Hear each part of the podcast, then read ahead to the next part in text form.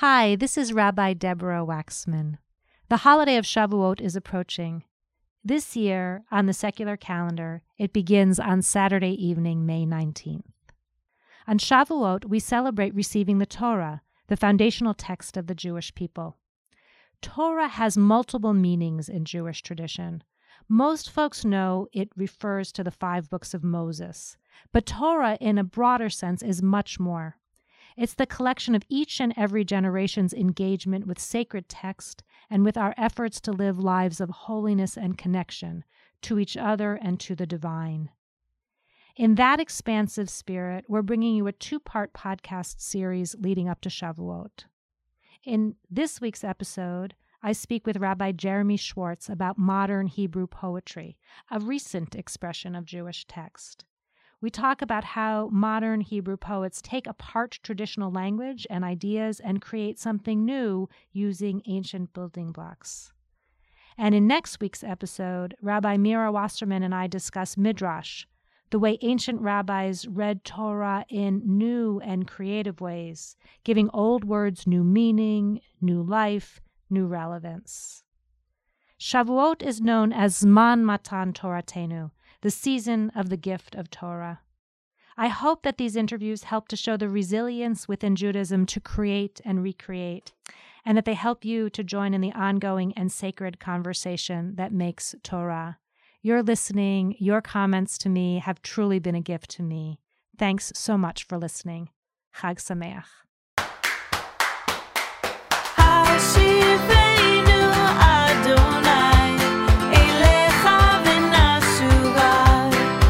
Israeli culture is very different. The Baal Ot is very much part of the common culture. It's not an elite, an intellectual activity, and I've definitely heard stories of Israelis going into the army and what do they take with them to put in their pocket? A little pocket copy of a poet, of Yehuda Amichai, for example, as a little guide they take with them. I think that's one of the things that makes it also a rich resource then for American Jews as well.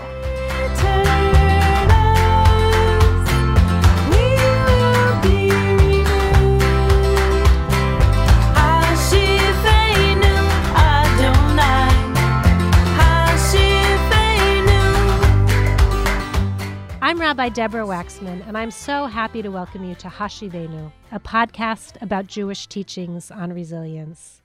Today, I'm so happy to welcome my friend and my colleague and my teacher, Rabbi Jeremy Schwartz, who serves as the rabbi of Temple B'nai Israel in Willimantic, Connecticut.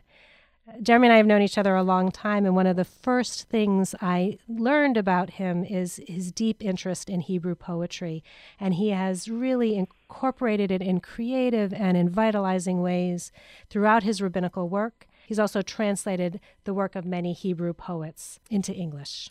Jeremy, thanks for being with us today. Thanks, Deborah. I'm really honored. I'd love to just dive in and start to talk about what draws you to Hebrew poetry. What draws you to poetry? I think we can probably lose the adjective there. And if we could talk a little bit about why we think it's a rich resource for cultivating resilience.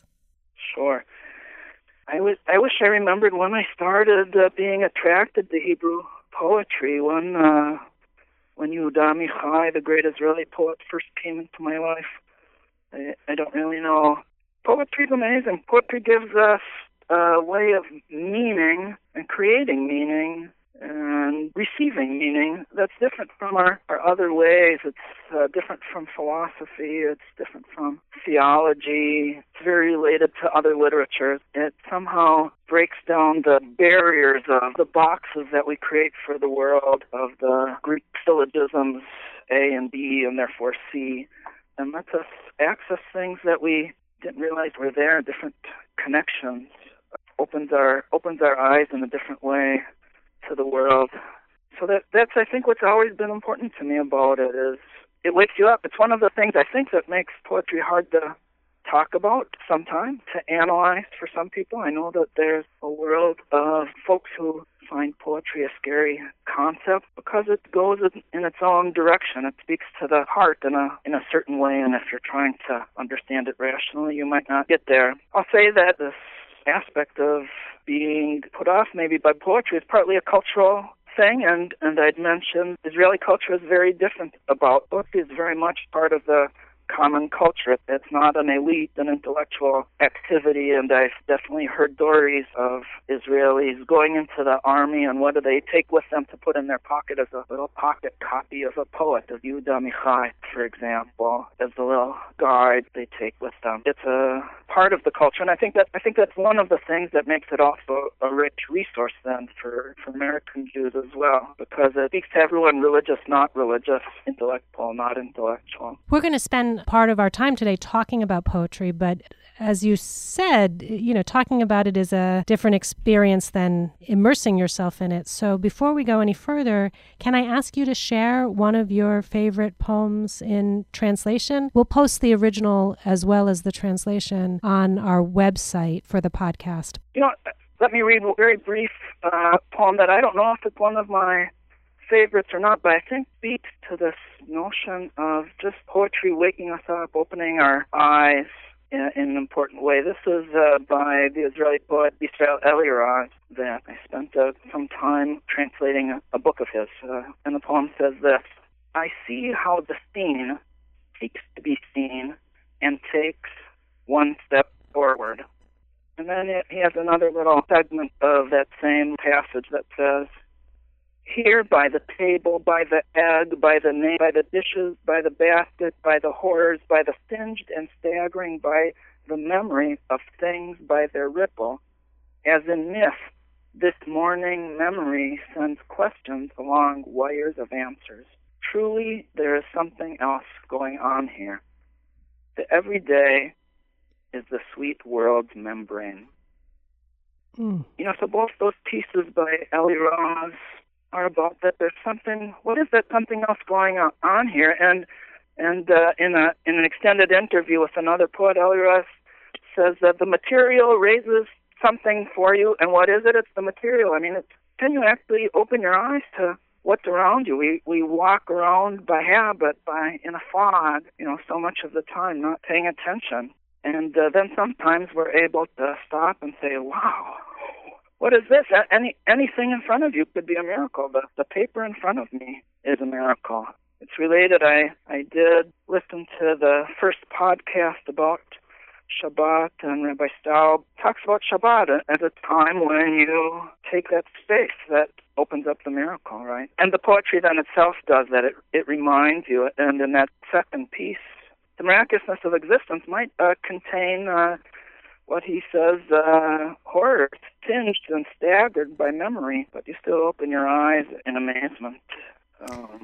Well, when I was thinking about, you know, why bring poetry to this conversation about resilience, and I think for myself about that I turn to poetry sometimes for inspiration, sometimes for consolation, and that dynamic interchange, that sometimes twin sides of the same experience, that's the definition of resilience, I think. You know, committing yourself to making meaning out of everything we encounter. And thinking about this conversation, I was reminded of a passage in Larry Kushner's Book of Words, and he has a section, the Hebrew title of the section is Seder, Order, and his English title is Remembering. Memory is the connection. Meaning comes from what something is connected to. Something unconnected, unassociated with, unrelated to anything is literally meaningless. Conversely, something connected, associated, linked with many things is supercharged with meaning. And then he works through how memory works and ordering our memories and telling our stories and telling our great story of Exodus at the Seder. You know, and so that is right. That's what poetry does. It connects things that maybe we didn't realize were connected, and allows us to make meaning. I want to talk about one of the classic characteristics of Hebrew poetry, which is its use of old words in new ways. In the Middle Ages, they had a technical term called Shibuts, which has to do with inlaying gemstones in a piece of jewelry, and so they would inlay biblical quotations or quotations from the liturgy or from or other sources in their poetry and make it new. So it might be a poetry about romance, love, sex, wine, war, education, anything, but they would build it somehow out of these gems of our tradition that make the whole experience new and shine in a way. My art teacher, Aryeh Lon, talks about, in Hebrew he calls it Peruk v'tikun. Peruk is pulling things apart, and Tikun is repair, like Tikun Olam, repair of the world.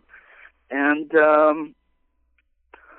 one of us came up with the translation deconstruction and reconstruction. And Ari is a big believer that you need both of those. Our freedom demands deconstruction. It demands peruk, being able to say, but wait a second, just because our ancestors put the box this way doesn't mean that's going to work for us or for me right now. You have to be able to pull the blocks apart, but just leaving them scattered on the floor doesn't do very much good, and so you need also tikkun, the reconstruction, and the new structure that's built with the old brick somehow has some of their meaning, some of their weight, some of their holiness, and I think that's been a core piece about what's so wonderful about Hebrew poetry for centuries, that ability to take apart, to deconstruct, and then to make new tikkun through poetry. And that's right. That's also resilience, isn't it? That's exactly right. That's right. Right. It's funny, when I think about resilience, I'm often thinking about it from the lens of, either catastrophe or, to use a less dramatic word, just, a challenge. Something hard has happened, either on a personal level or on a communal level, and we need resilience to bring ourselves or our community back to life. But resilience is also the ability to renew ourselves, and that certainly Hashivenu is about renewal, and you're talking about how the undergirding language and concepts can be reconstructed, can be taken apart and put back together to either better suit the moment or joyfully suit the moment, whether or not it's better or worse, just most happily suit the moment. I guess I want to ask you to talk a little bit about liturgy. I mean, you were talking about the medieval poets, and much of their production got incorporated into our daily prayer book, especially our Shabbat prayer book, when there was more time to luxuriate over poetry. We see a lot of it in the High Holiday, the Machzor there in the High Holiday prayer book. But I think part of what I've seen you do, and we see it in the Reconstructionist prayer book, is that contemporary poetry stands in for the liturgy, not only gets incorporated into it, but becomes part and parcel of it, or in sometimes even replaces the contemporary liturgy. Right, you can go various steps. I want to start by acknowledging the more traditional. I mean, I'm thinking of L'cha Dodi as a poem that's, one of the, for people who go at all to Friday night services, they probably have heard L'cha Dodi, a welcoming poem for Shabbat, and L'cha Dodi Likrakala, come my beloved to meet the bride, Pnei Shabbat Nekabla, will greet, will accept the face of Shabbat. So L'cha Dodi is a 16th century by a Kabbalist, Alkabetz, and Tzfat in Israel. And it does exactly that magical thing. It opens up a hidden world, and it can work on various levels. At its surface level, it's a poem that celebrates Shabbat, that expects redemption, that gives consolation to an exiled people, that pictures a redeemed Jerusalem and Zion. And then if you do know the source texts, both in Tanakh and the Kabbalist source texts, but especially Tanakh, then it starts to make another level of connections. I'll give one example. There's a verse, Mikdash Melech Irmucha, the sanctuary of the sovereign or of the king, a royal city. So on the surface level, we think that's Jerusalem, but actually if you go back in the source, in the Tanakh, the Bible source, you'll discover that both those phrases don't refer to Jerusalem. One refers to Amman, Jordan, and one refers to Bethel, the site of the rebellious, in the eyes of Hebrew Bible, of Tanakh, the rebellious temple of the Northern Kingdom. And so the poet is saying, doesn't matter where you are. Mm. You could be in Amman, you could be in Bethel, you could be in Rome, in New York. Still, somehow that Jerusalem is actually there.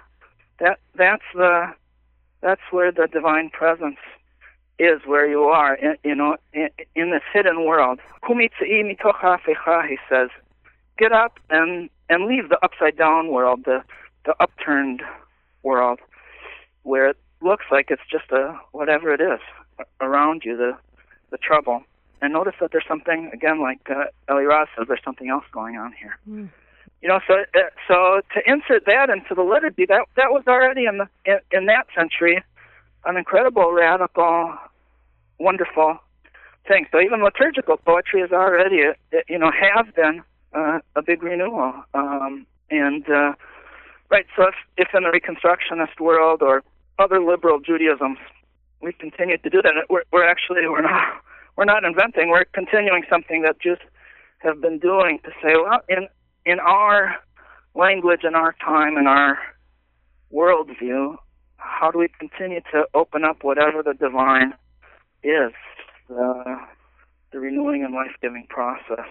Is there another poem you'd like to share? I would. That's great. Well, since I talked so much about Amichai, I feel like we should read at least one. This is Tourists by Yehuda Amichai, one of his most well-known poems. This translation is by Benjamin and Barbara Harshav. They come here to visit the mourners. They sit in Yad Vashem, wear grave faces at the Wailing Wall, and laugh behind curtains in hotel rooms. They take pictures with the important dead at Rachel's Tomb and at Herzl's Tomb and Ammunition Hill, weep for the beautiful heroism of our boys, lust for our tough girls, and hang their underwear for fast drying in a blue, cold bathroom. Once I sat on the stairs at the gate of David's Tower and put two heavy baskets next to me. A group of tourists stood there around their guide, and I served as their orientation point. You see that man with the basket? A bit to the right of his head, there's an arch from the Roman period. A bit to the right of his head. But he moves! He moves! I said to myself, redemption will come only when they are told, you see over there the arch from the Roman period?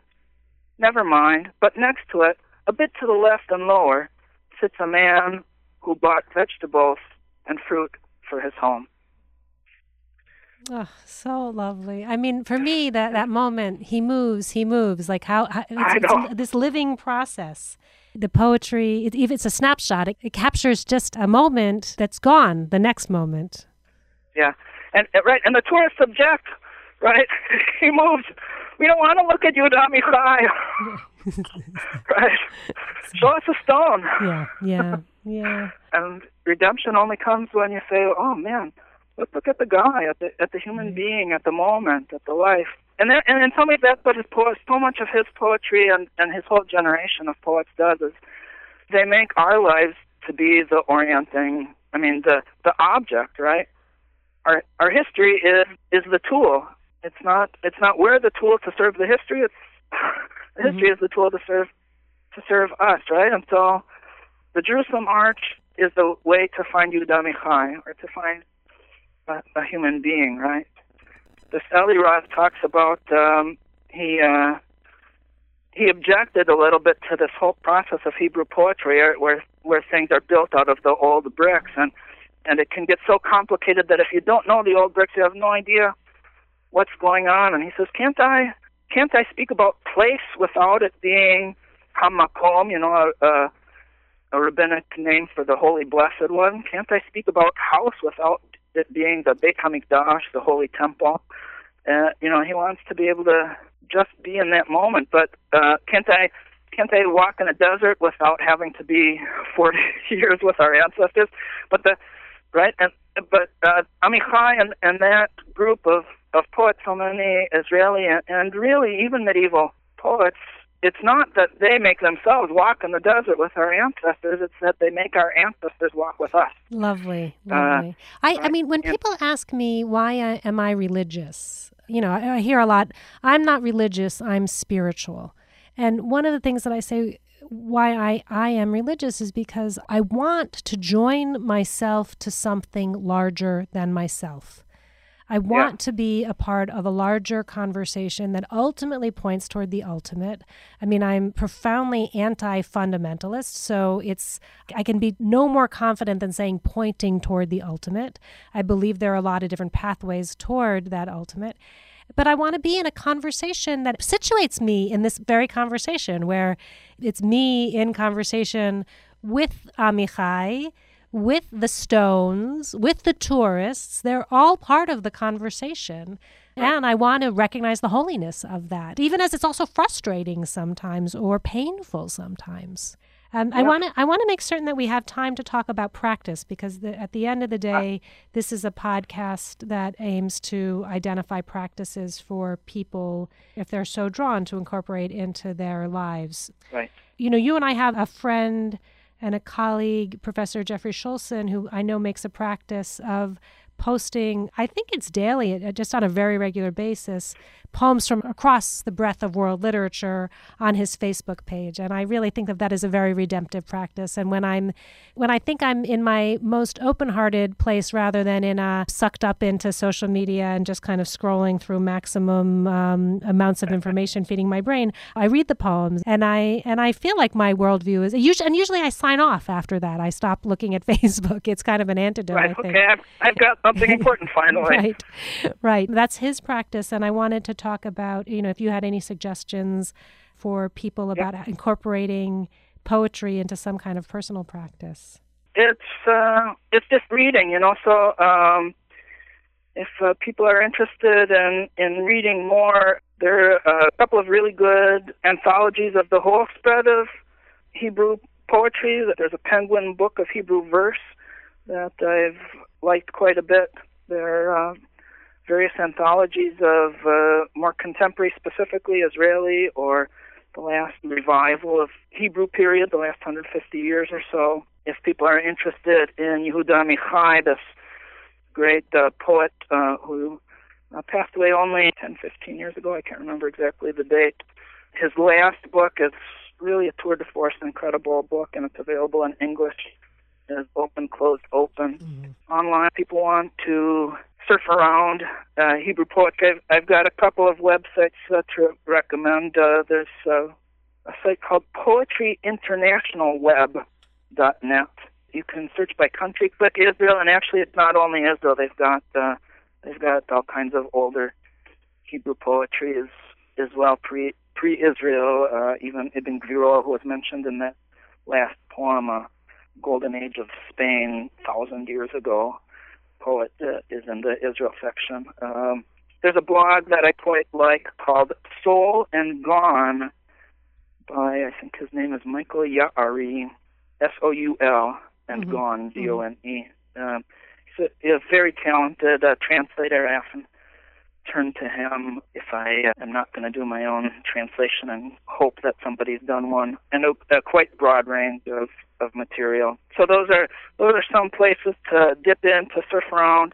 I want to mention also, I mean, if you're in Jewish community and you talk about where do you go beyond literature, I did want to mention something that my community does. We're a Reconstructionist community in eastern Connecticut, and we started discovering that we had a good, solid group of people who were interested in coming and praying some, you know, fairly traditional service on Saturday morning. But Friday night, we didn't have that group of people. And yet people want to meet Friday night. They wanted to make sure that every Friday night and every Saturday morning you could come and say Kaddish if you wanted to say Kaddish. And so we decided, what are we going to do with all these Jews and fellow travelers who are cultural but not daveners, not traditional worshipers in any sense.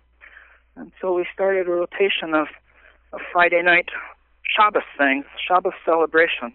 And so one of them is once a month is called TGI Shabbos, and it's a wine and cheese celebration. We say Kiddush over over good wine or sparkling grape juice. Manischewitz is banned. It has to be something a little better. Although there are folks who love Manischewitz, that's okay. But on TGI Shabbos, we don't allow Manischewitz. It's one of the rules. And we listen to some music, and people eat and schmooze, wine and cheese, and fixings. And then I teach the text of one of the songs that we've done. So I might teach that song for Dova that we just did. If it were a song that happens that it's not yet, but maybe it will be. I might teach a medieval Yemenite song, Innin Alu, if the gates of the leaders are locked, the gates of heaven are not locked. A wonderful, important text by Shalom Shabazi, 17th century Yemenite poet, all over the place, secular Israeli poet, everything. And so, so a community might decide to celebrate Shabbat with poetry, with song and poetry and wine, and that's been very successful actually for us. It sounds like a wonderful practice, and absolutely, community building and nourishing to each participant. Sounds wonderful. Should we close with the end of this poem, "The Jews" by Amichai? Sure, that's a great way to end. So Amichai has a poem called "The Jews, HaYehudim," that addresses some of the trauma, for sure, of our Jewish history. But then at the end, he says, "Some time ago, I met a beautiful woman whose grandfather performed my circumcision long before she was born. I told her, you don't know me and I don't know you, but we are the Jewish people. Your grandfather and I, the circumcised, and you, the beautiful granddaughter with golden hair. We are the Jewish people. And what about God? Once we sang, there is no God like ours. Ein Eloheinu. Now we sing, there is no God of ours. An Eloheinu. But we sing. We still sing." Amichai, in the secular Israeli context, unlike what you'll hear very much in our context, says we don't sing Ein Eloheinu. We don't sing there is no God like ours because we're not so sure. We might even sing Ein Eloheinu. There is no God like ours. But in some ways, even that isn't the core as we wrestle with meaning. It's that we're together and we're still singing. I find that very, even as an Ein Eloheinu singer, I find it very inspiring.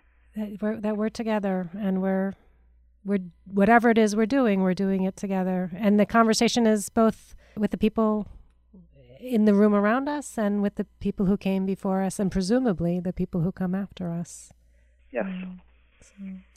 Thank you so much for this conversation, for the extraordinary poems that you brought and the others that you referred to.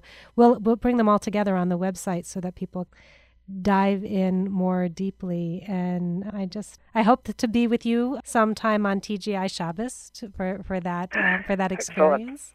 And just thank you for your insights and the poems that you brought. Yeah, thank you, Deborah. It's been a perfect pleasure and honor to explore poetry with you.